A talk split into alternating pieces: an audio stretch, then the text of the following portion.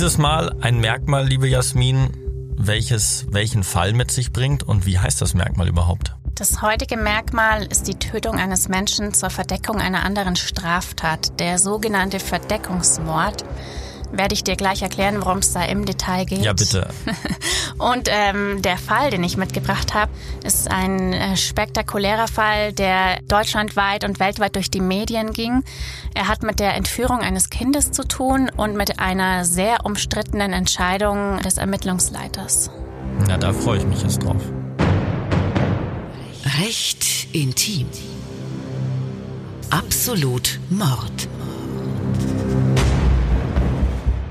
Verdeckung einer anderen Straftat heißt diesmal das Merkmal, welches wir besprechen werden anhand eines sehr, sehr interessanten Falles. Und liebe Jasmin, bevor wir zu diesem Fall kommen, erstmal was ganz Entspanntes. Wie war denn ein Wochenende? Saßt Ja. du in der Arbeit oder warst du eher mal draußen in den Bergen? Nein, endlich konnte ich mal wieder wirklich Wochenende machen. Ich war drei Tage beim Skifahren und es war wie ein Urlaub. Also ich fühle mich wie neu geboren. Neu geboren, neue Kraft, das heißt perfekt für die nächste Aufnahme. Und ich muss ja ehrlicherweise zugeben, ich habe, nachdem du das letztes Mal sehr schön gepostet hattest, sehr viele Anfragen bekommen und auch von deinen Kolleginnen. Und ich war super überrascht, wie viele Kolleginnen es wirklich gibt im Bereich Strafverteidigung. Ich habe das nicht gedacht. Also es ist doch nicht so eine Männerdomäne, wie man denkt, beziehungsweise auf Social Media dann doch mehr die weibliche Seite. Aber ich fand es super interessant. Wie war das denn bei dir damals im Studium, wenn du Richtung Strafrecht gegangen bist, spezialisierungsmäßig? Waren da auch viele Frauen dabei? Ja gut, im Studium sind ja eh fast nur Frauen, muss man sagen. Also ich glaube, äh, gefühlt 85 Prozent Frauen im Jurastudium. Okay. Deswegen sind natürlich überall ähm, Frauen dabei gewesen. Und ähm, Strafrecht, ja, ich hatte schon auch das Gefühl, mehr Frauen als Männer, aber gerade Strafverteidiger als Anwaltsberuf ähm, habe ich das Gefühl, machen dann doch mehr Männer. Okay, also diese 15 Prozent Männer, die das Jurastudium ablegen, davon sind es dann viele Strafverteidiger. Ich glaube schon, das ist auch so ein bisschen eine Typfrage als Strafverteidiger. Also man muss schon auch mit Streit umgehen können und man, man ist schon auch oft der Buhmann, sage ich mal, gerade vor Gericht. Und ich habe das Gefühl, dass halt viele äh, Frauen ähm, das nicht, nicht so gern äh, mögen. Und man muss auch sagen, gerade wenn man jetzt vielleicht die klassische Rollenverteilung hat, ist es mit einer als selbstständiger Strafverteidiger relativ schwierig, dass man das auch mit äh, Familie unter einen Hut bringt. Aber ich habe auch viele gute Kolleginnen. Wie gesagt, es gibt auch auf Instagram viele Frauen, viele Kolleginnen, ähm, die Strafverteidigung machen. Also finde ich super. Es wird, glaube ich, immer mehr. Okay. Und noch mal ein bisschen äh, was ganz kleines Privates, was mich auch fasziniert hat. Ich habe beim Shooting äh, deinen Ehemann kennengelernt. Und ich fand es sensationell, dass ein, sage ich richtig, Kfz-Mechaniker, ne? er hatte die Ausbildung zum Kfz-Mechaniker und hat danach Genau. das Jurastudium draufgesetzt. Das heißt, Spezialist in allen möglichen Dieselabgasskandalen etc.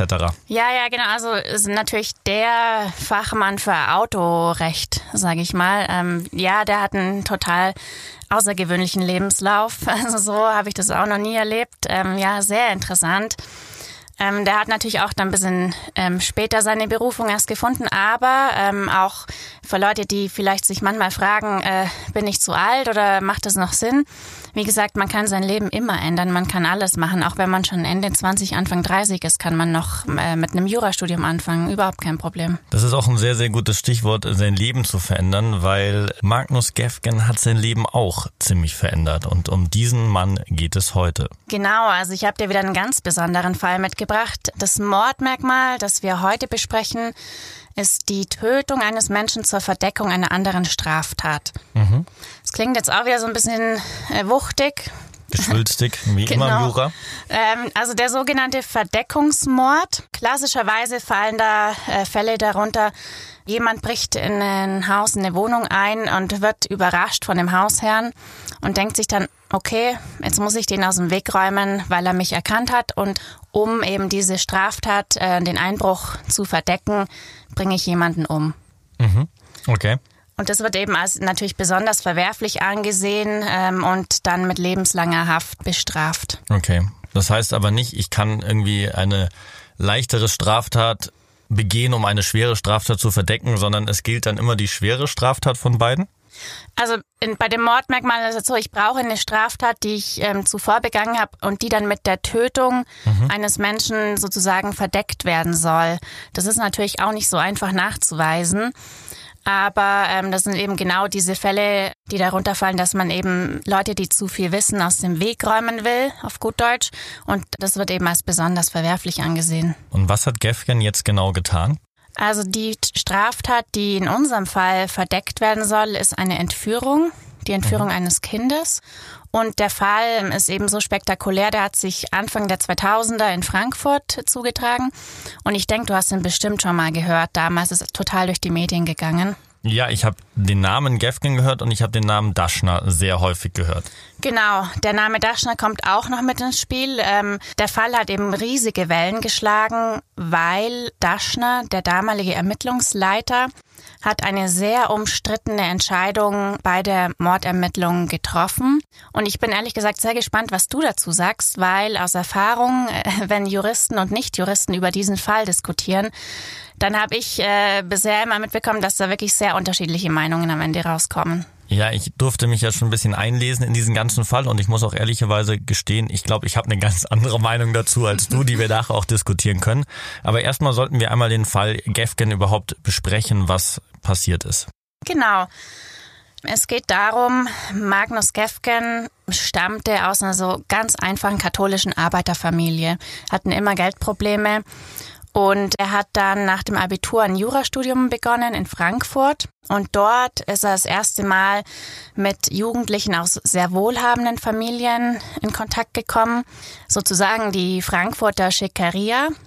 Und ähm, er wollte zu ihnen dazugehören. Er wollte mit den Jugendlichen befreundet sein und Gefgen hat sich dann ein riesiges Luftschloss aufgebaut. Er ist ein Hochstapler geworden und hat diesen Leuten gegenüber behauptet, dass er auch viel Geld hat, dass er sich auch alles leisten kann. Und er hat auch gesagt, er hat bei einer großen Kanzlei bereits jetzt als Student schon einen festen Arbeitsplatz und wird unglaublich viel Geld verdienen. Also er hat da wirklich ein ganzes Leben vorgegaukelt, was überhaupt nicht äh, vorhanden war. Ja, also mehr Schein als Sein im Endeffekt auch. Und ich habe ja auch gelesen, dass er eigentlich den Rentenfonds aufgelöst hat, den sein Vater für ihn schon als junger oder Jugendlicher angelegt hat, um halt überhaupt auch dieses ganze Scheindasein auch ein bisschen belegen zu können, indem er dann schicke Urlaube machte, indem er dann mit seiner jüngeren Freundin äh, irgendwo hingeflogen ist, um halt auch die anderen zu beeindrucken und darzustellen, hey, ich bin was und ich verdiene das Geld. Ja, genau. Er ist auch mit diesen Jugendlichen in die Ferienhäuser auf Ibiza etc. geflogen. Hat, wie gesagt, den Rentenfonds, den der Vater über Jahre, ähm, wahrscheinlich sein ganzes Leben lang angespart hatte, hat er komplett aufgebraucht. Er hat dann auch als ungefähr 25-Jähriger ähm, eine Beziehung mit einer 15-Jährigen begonnen und hat dann die junge Dame auch nach Florida eingeladen in großen Urlaub. Und relativ bald war das komplette Geld einfach aufgebraucht. Das heißt, auf der einen Seite, äh, jetzt hat er kein Geld mehr. Wir hatten ja schon öfter mal die, die Problematiken bei deinen Fällen, dass durch finanzielle Probleme jemand dann zu einem Mörder geworden ist. Was hat Gefgen gemacht, nachdem er jetzt keine ähm, finanziellen Mittel mehr hatte? Er hatte ähm, durch die neue Freundin auch Elena von Metzler kennengelernt, die Tochter einer Frankfurter Bankiersfamilie. Also der Vater führte eine ähm, der ältesten Privatbanken in der Frankfurter Innenstadt. Das ist eine sehr wohlhabende Familie. Und Gefgen wollte auch mit Elena und deren Freunden unbedingt befreundet sein. Er ist aber nicht in den Freundeskreis reingekommen, sozusagen, weil die fanden ihn einfach komisch hat sich im Nachgang herausgestellt, sie haben sich von Anfang an gedacht, der, der lügt, das passt nicht so ein Hochstapler und sie wollten nicht mit ihm befreundet sein. Und es ist jetzt nicht ganz klar, ob ähm, das ein Grund war, warum er sich die Familie ausgesucht hat.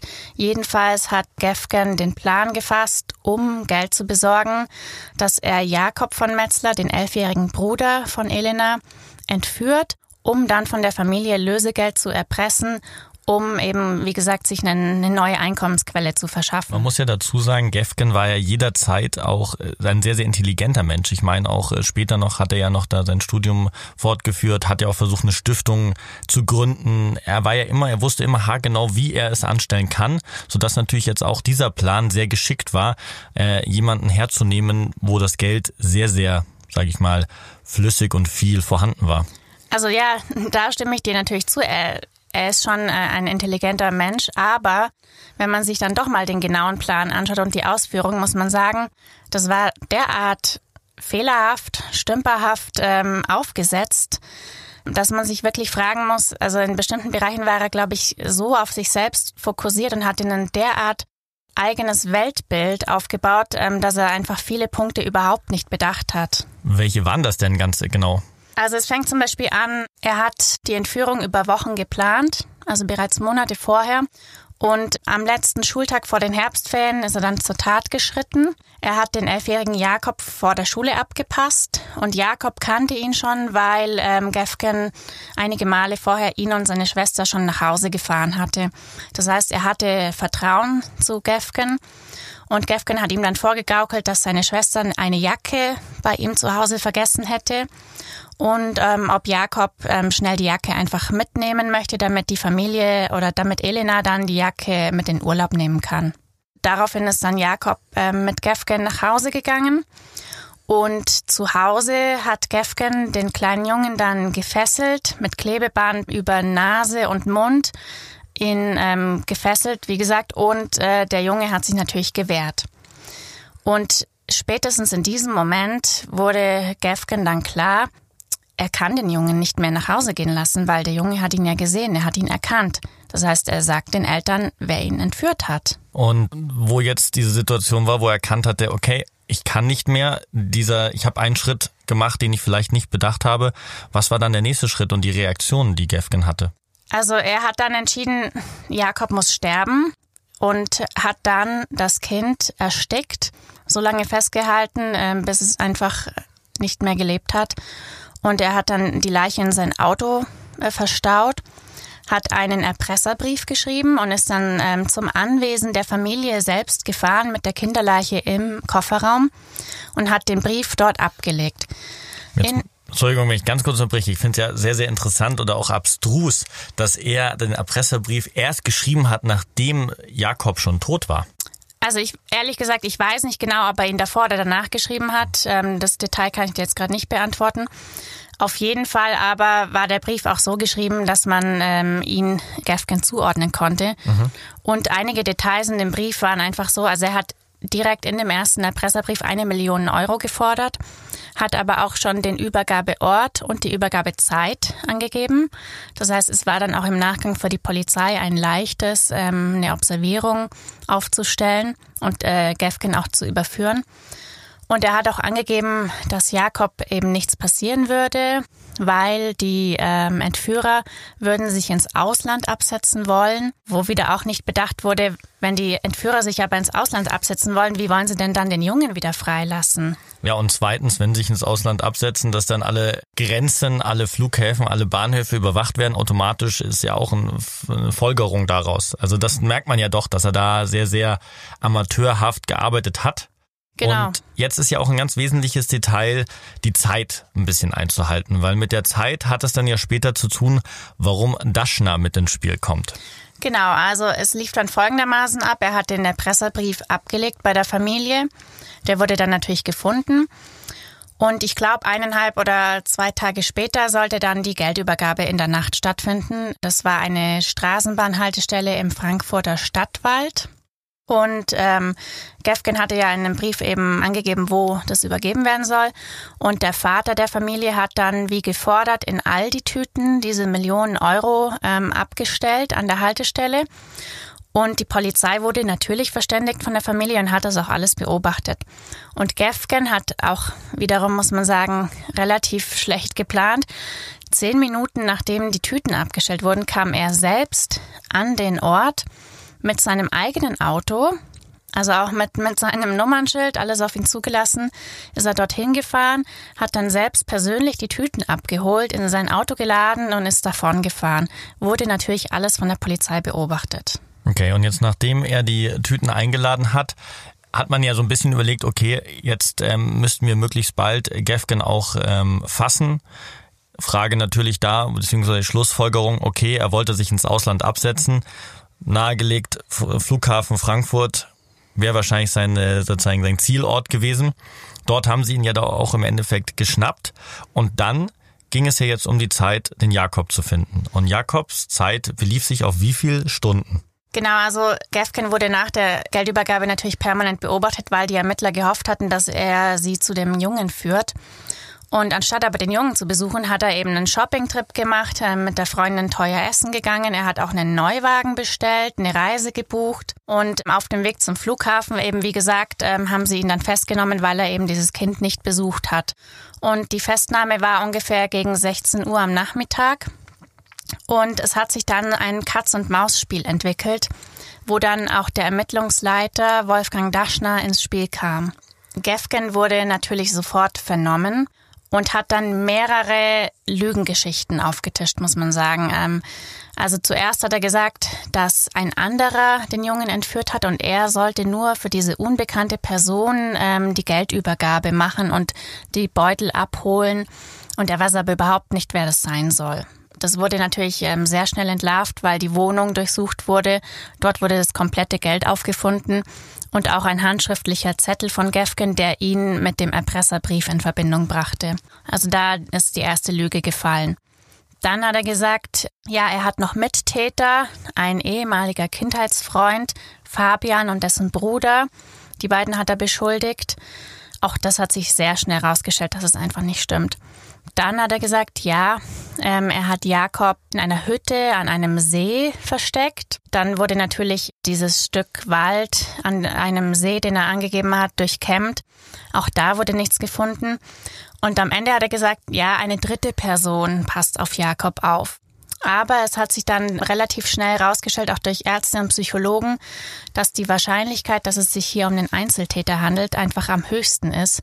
Und das heißt, dass die Wahrscheinlichkeit, dass Jakob von Metzler aktuell irgendwo allein gefangen gehalten wird und äh, nur noch wenige Stunden zu leben hat, ähm, sehr hoch ist. Jetzt hat man jemanden, einen, einen Erpresser, einen Führer, der nicht wirklich sagt, wo ein Kind wo sozusagen das Opfer ist. Und jetzt kommt natürlich nicht nur der Druck der Ärzte, es kommt der Druck der Familie, es kommt der Druck der Medien. Die Polizei steht natürlich unter Druck und dementsprechend für Außenstehende passiert jetzt etwas, was ich total nachvollziehen kann. Und äh, da spielt Daschner eine Rolle.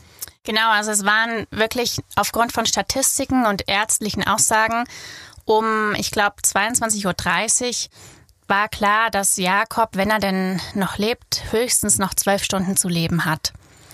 Und es waren alle Vernehmungsmethoden, die es so gab, eigentlich ausgeschöpft. Ähm, es wurde sogar die Mutter von Gefgen zu ihm gebracht und die Mutter hat ihn wohl angefleht, dass er bitte sagen soll, wo er das Kind versteckt hat. Aber Gefgen, auch da merkt man wieder, wie ähm, eigensüchtig er war, hat nur Sorge gehabt, dass seine Uhr die er im Übrigen gestohlen hatte, dass seine teure Uhr doch bitte ähm, die Mutter an sich nehmen soll, weil er Angst hat im Gefängnis, dass dieser Uhr was passiert. Man sieht, er hat eigentlich mit dem Mord schon abgeschlossen gehabt und hat jetzt nur noch versucht, in irgendeiner Weise ja, nicht herauszukommen, aber irgendwie, äh, ich weiß nicht, was direkt dahinter steckt, aber halt irgendwas äh, zu versuchen, damit er vielleicht eine Strafminderung später bekommt? Ich weiß nicht. Also vielleicht hat er das ja auch so ein bisschen geahnt oder so gedacht, dass Daschner jetzt irgendwann andere Maßnahmen tätigen wird? Also ich weiß nicht, ob er das schon geahnt hat, weil, ähm, das erzähle ich dir auch gleich noch, Gefgen hat dann seine Verteidigungsstrategie erst relativ spät entsprechend entwickelt. Das kam überhaupt nicht direkt äh, nach diesen Ermittlungen. Also es ging jedenfalls so weiter, dass ähm, der damalige leitende Ermittler Wolfgang Daschner entschieden hat, dass jetzt Gefgen Folter angedroht wird. Er hat es auch in einem Aktenvermerk ähm, schriftlich niedergelegt. Und was genau in diesem Gespräch abgelaufen ist, da gehen die Meinungen auseinander. Gefgen selbst ähm, gibt an, dass ihm angedroht wurde, dass man ihm Schmerzen zufügen würde, die er in seinem Leben noch nie gespürt hat und dass schon ein Spezialist mit dem Hubschrauber auf dem Weg sei, der jemandem Schmerzen zufügen kann, sodass man es gar nicht sieht. Das heißt, ein Folterspezialist ist schon auf dem Weg. Und äh, ihm wurde anscheinend angedroht, dass er mit zwei Dunkelhäutigen in eine Zelle gesteckt wird, die ihn so lange vergewaltigen, bis er heult. Also der Wortlaut, der da ähm, wohl benutzt wurde, ist natürlich einiges härter. Okay, und wie hat Gefkin darauf reagiert? Ja, das Interessante war, dass ungefähr zehn Minuten nachdem das Verhör mit dieser Folterandrohung eben begonnen wurde, hat Gefgen dann preisgegeben, dass Jakob von Metzler tot ist und er hat dann auch die Ermittler persönlich zum Fundort der Leiche geführt. Also hat die Mordandrohung oder beziehungsweise die Drohungen ja eigentlich Wirkung gezeigt. Leider Gottes zu spät. Aber das war es ja schon von Anfang an, dadurch, dass er ihn ja davor, den Jakob getötet hat, aber für mich total verständlich, äh, von der Polizei aus äh, so zu agieren. Ja, das ist jetzt eben die Frage und hier scheiden sich die Geister. Also zur Erklärung, es gibt ja hier einmal die Notwehr. Notwehr bedeutet, wenn ich selbst angegriffen werde und mich wehre, indem ich selbst eine Straftat begehe, zum Beispiel Körperverletzung. Das heißt, wenn ich meinen Angreifer auch ähm, schlage oder umbringe im schlimmsten Fall, dann ist es Notwehr. Und in unserem Fall sprechen wir von Nothilfe. Das ist dann gegeben, wenn eine andere Person, also wenn das Leben einer anderen Person in Gefahr ist und man einschreitet, um eben diesen Angriff auf die andere Person abzuwehren. Und hier war eben die Frage, wie weit geht die Nothilfe? Weil es ist relativ klar, in dem Moment durfte Daschner und die Polizei davon ausgehen, dass das Kind noch lebt und dass das Kind akut in Lebensgefahr schwebt. Und dann ist natürlich die Frage, so wie weit darf man gehen, um dieses Kind zu retten?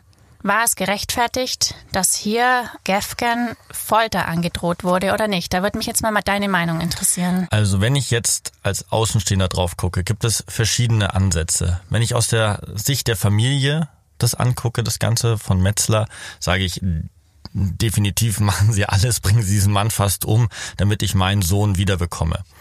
Aus der Sicht der Medien ist es dann so, dass sie Druck auf die Ermittler ausüben, weil die Ermittlungen nicht durch zu lange ähm, dauern dürfen und auf der anderen Seite auch dann gesagt wird, ja, Fahnder haben zu lange gebraucht, um das Kind zu finden, deswegen ist das Kind gestorben. Auch mhm, richtig. Ja, klar. Und aus der Bevölkerungssicht ah, ist das schwierig. Auf der einen Seite, die Juristen sagen wahrscheinlich, naja, jeder Mensch ist gleich, egal ob er Mörder ist, egal ob er irgendwas angestellt hat. Man darf nicht jemandem irgendwas androhen, was zum Tod führen kann. Aber auf der anderen Seite versteht man natürlich jeden emotional, nicht ratio, sondern emotional gedacht. Ja, ich muss irgendwie den Menschen dazu bringen, dass er mir den Ort nennt, wo Jakob versteckt ist. Also sehr, sehr schwierig. Sehr, sehr schwierig, aber auf der einen Seite ja, total verständlich. Auf der anderen Seite aus der Ratio raus, nein, ist nicht erlaubt. Genau, und das sind ja auch so diese, sag ich mal, die, die starken Momente der Strafverteidiger in, in solchen Fällen. Also niemand heißt ja die Tat gut, das ist ja klar. Aber wir sind in einem Rechtsstaat und da finde ich, sind gerade die Fälle, gerade solche Fälle wie bei Gefgen, wo man sagen muss, nein, hier ist die Grenze erreicht, egal was ein Mensch gemacht hat egal wie verachtenswert man das vielleicht findet. Aber es gibt einfach eine Grenze. Jeder hat Grundrechte und in dem Fall hier die Androhung der Folter ist einfach keine legale Vernehmungsmethode und es verletzt die Menschenwürde. Und die Menschenwürde ist das allerhöchste Gut, was wir im deutschen Rechtsstaat haben. Das ist Artikel 1 Grundgesetz. Die Würde des Menschen ist unantastbar.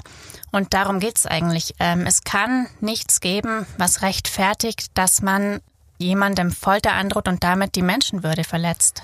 Vor allem hat jetzt ja Gefgen dadurch einen Vorteil, weil er ja dadurch ähm, versuchen kann, auf Minderung seiner Strafe oder seiner Strafzeit zu gehen, beziehungsweise auch äh, versucht, gegen Daschner vorgehen zu können. Also man hat ihm ja so bestimmt eine bestimmte Fläche geboten jetzt, auf die er sozusagen eingehen kann und gegen die er jetzt auch vorgehen kann. Genau, er hat natürlich versucht, es so breit wie möglich zu treten und durch eben diese ähm, verbotene Vernehmungsmethode auch für sein Strafverfahren entsprechend Vorteile herauszuziehen.